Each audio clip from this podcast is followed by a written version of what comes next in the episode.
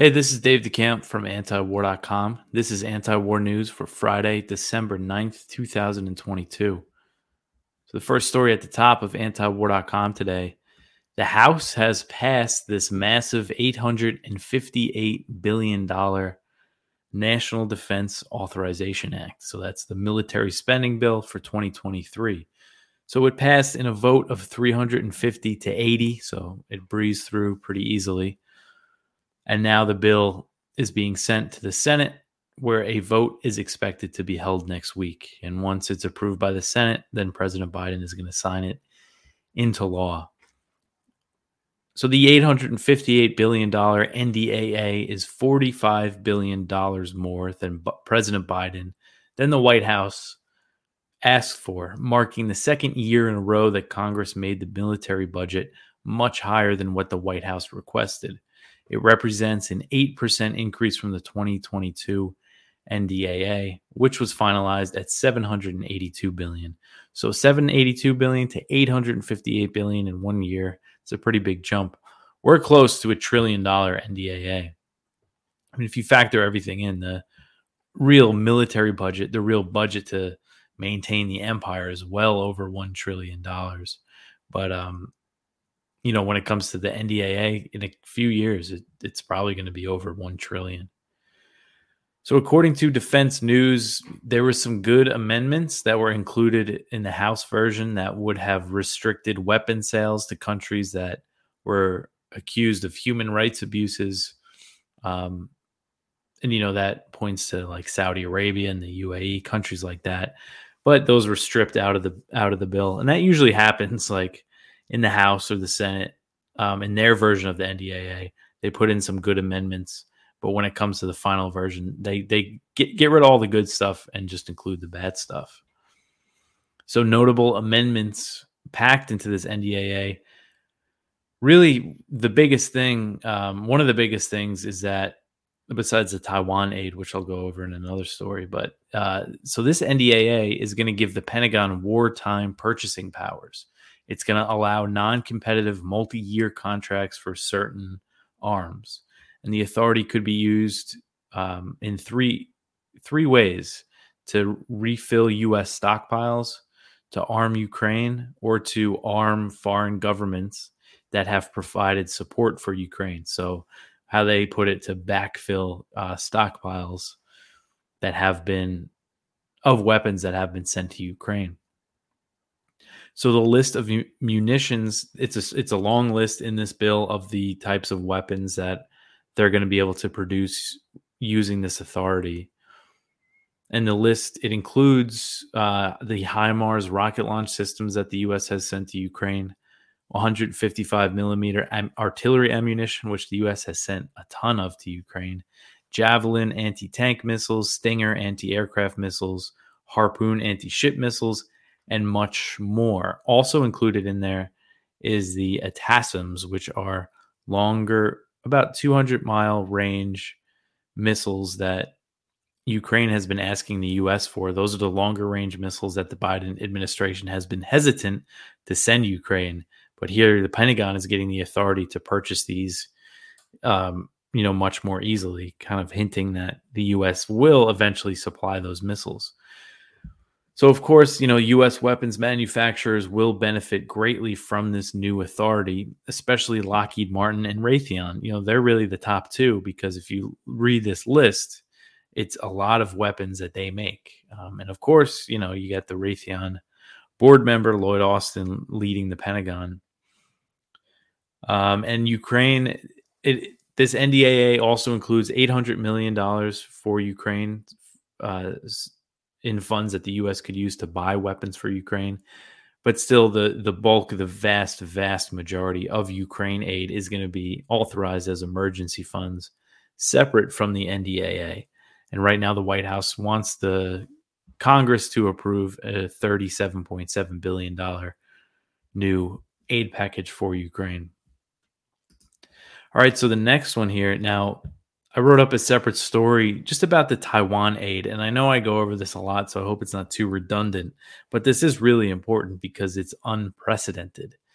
So the NDAA includes legislation that would give unprecedented military support to Taiwan, a step that Beijing will view as a major provocation, and it will view you know this step as the US moving further away from the one China policy. So Senator Bob Menendez, he's the hawk that is in charge of the Senate Foreign Relations Committee. He said that including this support for Taiwan in the NDAA will, quote, dramatically enhance the United States' defensive partnership with Taiwan by establishing for the first time ever a specific defense modernization program for Taiwan, end quote.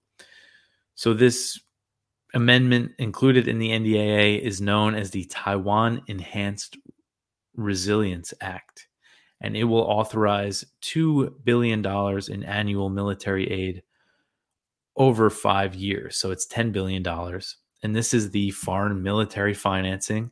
This means the U.S. gives Taiwan $2 billion a year, and they can use that to buy U.S. weapons. And now the U.S. has sold weapons to Taiwan you know, since 1979, since they severed relations with Taiwan to open up with China. But they've never financed the purchases. So again, this is unprecedented. And uh, another benefit that Taiwan will get, so out of this 2 billion that they get every year, 15% of it could be used to procure weapons domestically, meaning they could use 15% of the money to buy Taiwanese made arms. And right now, that's a privilege that when it comes to countries that receive this type of aid, only Israel is allowed to do that with a portion of their foreign military financing. Um, so, and again, th- this puts Taiwan second to Israel in annual military aid. Because besides this FMF, it also includes a billion dollars, an extra billion dollars on top of that in presidential drawdown authority. And again, this is something I've gone over a lot, but I think it's really important because this will allow the U.S. to send Taiwan weapons directly from U.S. military stockpiles. And this is how the Biden administration has sent the majority of the military aid to Ukraine. And there are members of Congress who believe that the U.S. should be arming Taiwan just as urgently as Ukraine. Um, and I linked there to the thing I wrote up yesterday about Josh Hawley writing a letter to Blinken saying we have to prioritize arming Taiwan over Ukraine. So this amendment it also puts aside 100 million dollars each year to create what they call a regional contingency stockpile for Taiwan. And that's basically a stockpile of weapons that will be available to Taiwan, you know, if they need them. So besides the funding, the military aid and all that, the legislation also calls for more military cooperation between the US and Taiwan and it looks to increase Taiwan's participation in international organizations.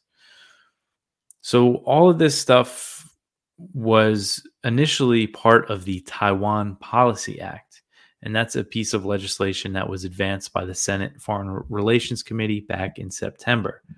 So, some of the more provocative aspects of that legislation were stripped out. Um, it included giving Taiwan the benefit of being a major non-NATO ally, which would have been a pretty huge step, considering you know that really would be a major um, step away from the one China policy because you know they don't under that policy they don't consider Taiwan a country, so how could they be an ally? But that was taken out of it, so that's not in the NDAA, and they also took out sanctions. Um, there was provisions in the Taiwan Policy Act that would have required sanctions in the event of Chinese aggression against Taiwan, loosely defined Chinese aggression. Um, but that's been taken out. But still, I mean, you know, it it does dial it down a little bit because those things, you know, when it comes to the the Taiwan, China kind of views some of the more symbolic stuff as more provocative. Um, you know, like if Taiwan declared independence, that would be China would likely launch a war over that. But of course, the military aid is also going to be looked at as a huge provocation in Beijing.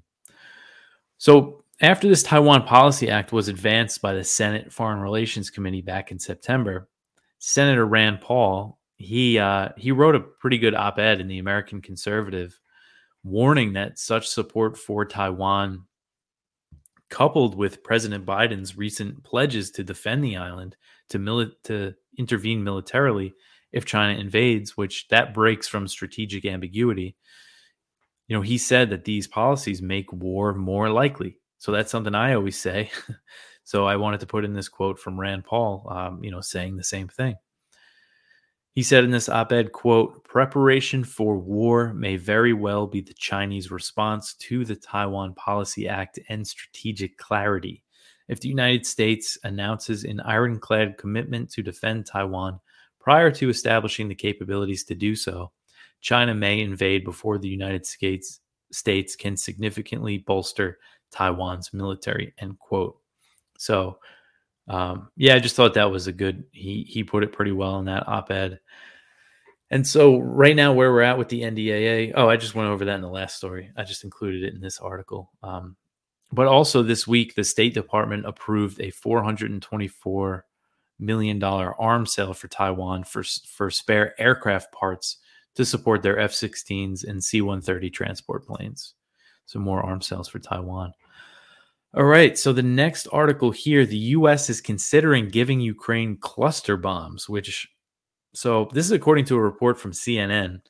And it said that Ukraine has asked the U.S. to provide cluster bombs. And cluster bombs are banned by over 100 countries under an international treaty due to the harm that they cause to civilians. They're a really nasty weapon.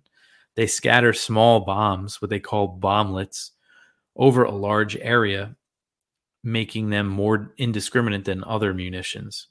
I mean, bombs are indiscriminate in their nature, but these ones are especially indiscriminate. So this and the small bombs that they drop often don't explode on impact, making them a huge danger to civilians who come across them. They're similar to landmines in that aspect. You know, children could come across them and it's just a really bad situation. So the treaty that bans them, uh, the 2008 Convention on Cluster Munitions, has 108 signatories, but neither the U.S., Ukraine, or Russia uh, are parties to this treaty, and they have been used in the current war in Ukraine by both Russian and Ukrainian forces. And Ukraine actually used them. They were accused of using cluster bombs way back in 2014, the first year of the Donbass war. Um, they were said to be using them in populated areas of Donetsk. And that does go to show how, you know, for how long is that? Eight years before Russia invaded, you know, the government in Kiev was bombing civilian centers in in in the Donbass. Um, I believe the casualties of that war is about fourteen thousand, and I don't know exactly how many are on the Ukrainian on the Donbass side and how many are civilians. I forget, but you know, this is a war that was going on for a while. It was a stalemate pretty much from 2015 on, but there was still a lot of shelling. So, so while the, the U.S. has not signed on to this treaty, they have restricted the use of cluster bombs. And the last known time that the U.S. used them was in Yemen in 2009. Before that, U.S. forces used them in the early days of the Afghanistan war and in Iraq in 2003. The U.S. has also given them to Saudi Arabia which has used them in Yemen in their war in Yemen. So the CNN report said that the Biden administration has been fielding this request from Ukraine for cluster bombs for months now, and it said that they have not rejected it. The administration has not taken the option off the table if stockpiles of other munitions become dangerously low. So basically, they're saying, you know, if they're running out of other ammunition, yeah, let's send them the cluster bombs. But the report did say that the Biden administration hasn't considered the request too seriously yet, due to there are congressional restrictions on transferring the cluster bombs, but President Biden could override them. Um, and, you know, in any other scenario, I would think he, he might get some heat for doing that. But when it comes to arming Ukraine, you know, everybody is on board with just sending them whatever. And these munitions, according to this was Ukrainian officials speaking to CNN, they said that the they could use the cluster bombs with the HIMARS rocket launchers and howitzers that the US has sent. So they already have things that they could launch them out of. Okay, so the next one here. So the big news today, I mean, it was all over, was that the US and Russia did a prisoner swap. Brittney Griner, the WNBA star, for Victor Bout, the Russian arms dealer. So this happened on Thursday. Griner was just the background on her. She was arrested in Russia back in February on a drug charge. She had vape cartridges that had cannabis in them. And uh, in August, she was sentenced to nine years in prison. But Biden said, you know, she was on her way home Thursday. At this point, she's probably already home because the Russian foreign ministry said that Bout had already turned to Russia. So he's back in Russia. And he was first arrested in 2008 in a uh, DEA, the Drug Enforcement Agency, did a sting against him, and he was arrested in Bangkok, Thailand, extradited to the U.S. in 2010, and sentenced in 2012. So what was weird is that in a joint statement, Saudi Arabia and the UAE said that they brokered the prisoner swap. They said that MBS and the UAE president brokered the deal, but the White House denied that. And they said that the only country that negotiated the deal was the US and Russia. But Griner and Bout, they were exchanged in the UAE at the Abu Dhabi airport. That's where it went down. And Jean Pierre, the White House spokeswoman, she thanked the UAE for allowing its territory to be used for the swap. And she also thanked Saudi Arabia for raising the issue of detained Americans with Russia but she insisted that the countries didn't mediate the deal. So it sounds like they were involved, but I don't know. It's just strange. So Biden has come under criticism for the swap because he failed to re- to secure the release of Paul Whelan, who is a former U.S. Marine. He was arrested in Moscow on charges of spying. In 2018, he was found with a USB that contained classified Russian information and he was handed a 16 year sentence in 2020. Whelan maintains that he's innocent. He says that the USB was planted on him. Um, so when the bout swap was initially discussed by Biden officials, he was expected to be freed along with Griner, but that didn't happen. So of course they're getting a lot of heat for that. Um, but this deal is the first diplomatic breakthrough between the U.S. and Russia since the Russian invasion of Ukraine. And but while they were discussing this prisoner swap, Biden administration officials did make clear that it's an entirely separate issue from the war in Ukraine. But still, I think it's good to see some kind of diplomacy happening. Blinken, the Secretary of State, the only time he's spoken with Sergei Lavrov, the Russian foreign minister, since this war started was about this potential prisoner swap. You know, he hasn't, you know, the only known phone call, the only publicly known phone call is that was just on this. Didn't discuss the war. Um, you know, he's really just a totally abandoned diplomacy with Russia. All right, so the next one here House lawmakers urge for a swift passage of the Yemen War Powers Resolution. So, a group of House Democrats on Thursday released a statement welcoming Senator Bernie Sanders' plan to bring the Yemen War Powers resolution to the floor of the Senate for a vote next week. So, this resolution would end U.S. support for the Saudi war and blockade on Yemen that has killed at least 377,000 people. And that's a very conservative estimate from the UN. And that's as of the end of 2021. So, um, and more than half of that number are children under the age of five. It's just a brutal, brutal war. But Rep uh, Adam Schiff uh, was included in this statement, and he is the chair of the House Intelligence Committee. So I think that's pretty significant. And they uh, urged in the statement for the Senate to, quote, swiftly pass this legislation with a strong majority and send it to the House for quick adoption and then to the president's desk for his signature before the end of the 117th Congress, end quote. So they're saying, let's get this done, let's do it now. So I think it, this is encouraging. And the lawmakers who joined Schiff, um, these are Democrats Ro Khanna, Peter DeFazio, Jim McGovern, Ted Lieu, Debbie Dingell, and Pramila, Pramila Jayapal.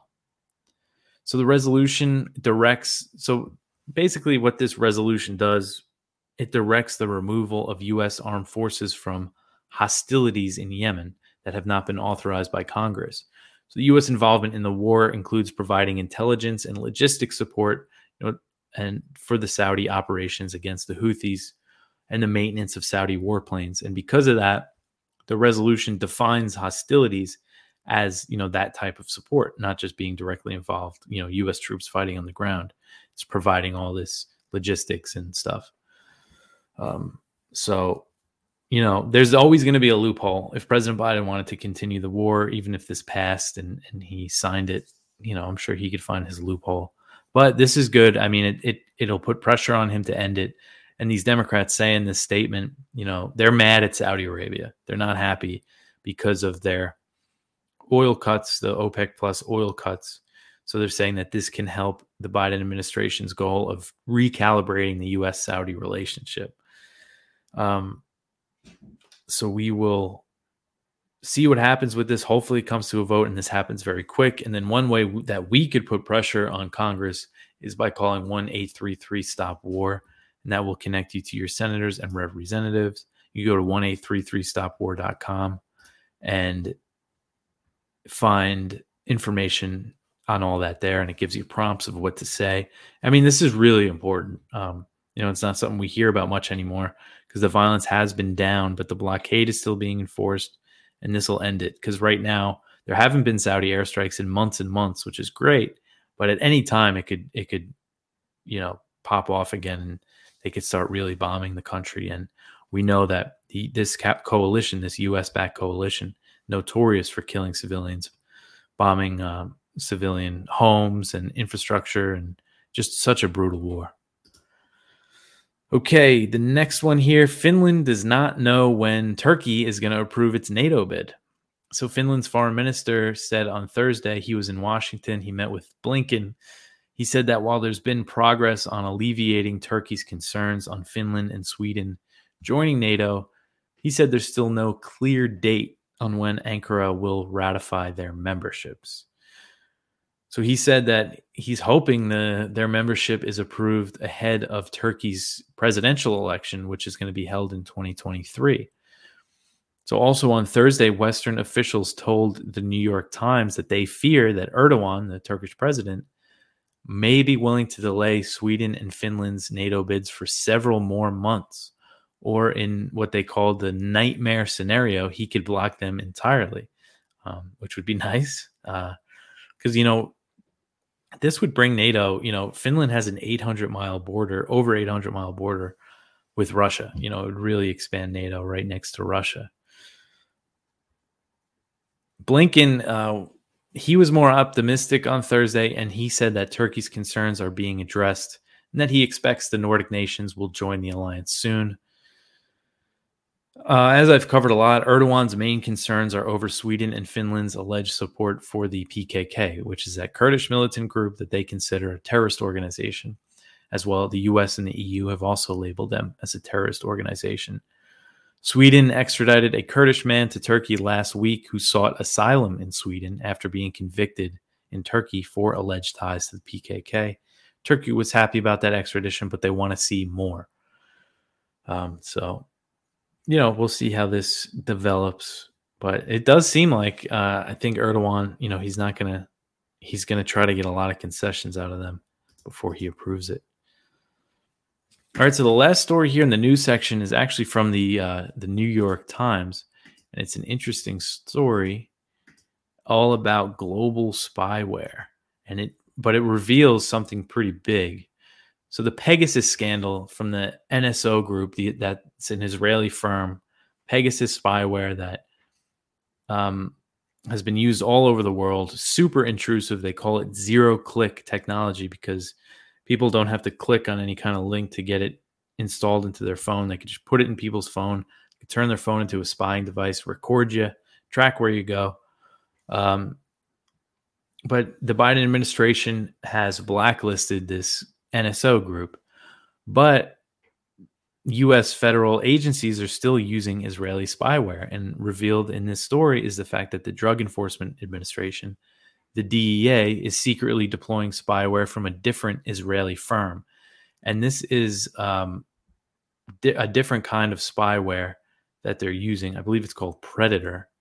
It's not as uh, intrusive as the NSO, as the Pegasus um, they can extract anything that's on some stored in your cloud on your phone, not necessarily what's what's actually in the phone itself.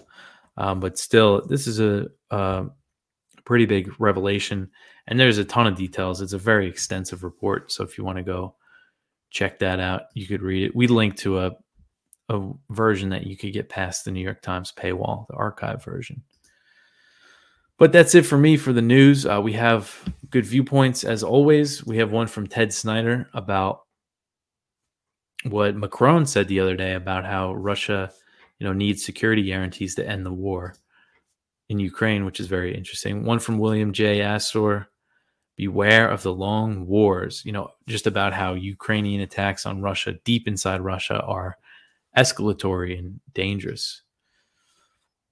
Oh, there's a really good one. If you want like kind of background on Yemen and what the situation is there, this is from uh, Anel and Hassan El Tayyab. And they're real experts on the war in Yemen, and they do a lot of really good work on it. Um, so go check that out. It's titled What Congress Needs to Know About the Truce in Yemen. And then one from Daniel Larison over at his Substack, The Impunity of Sanctions. Advocates.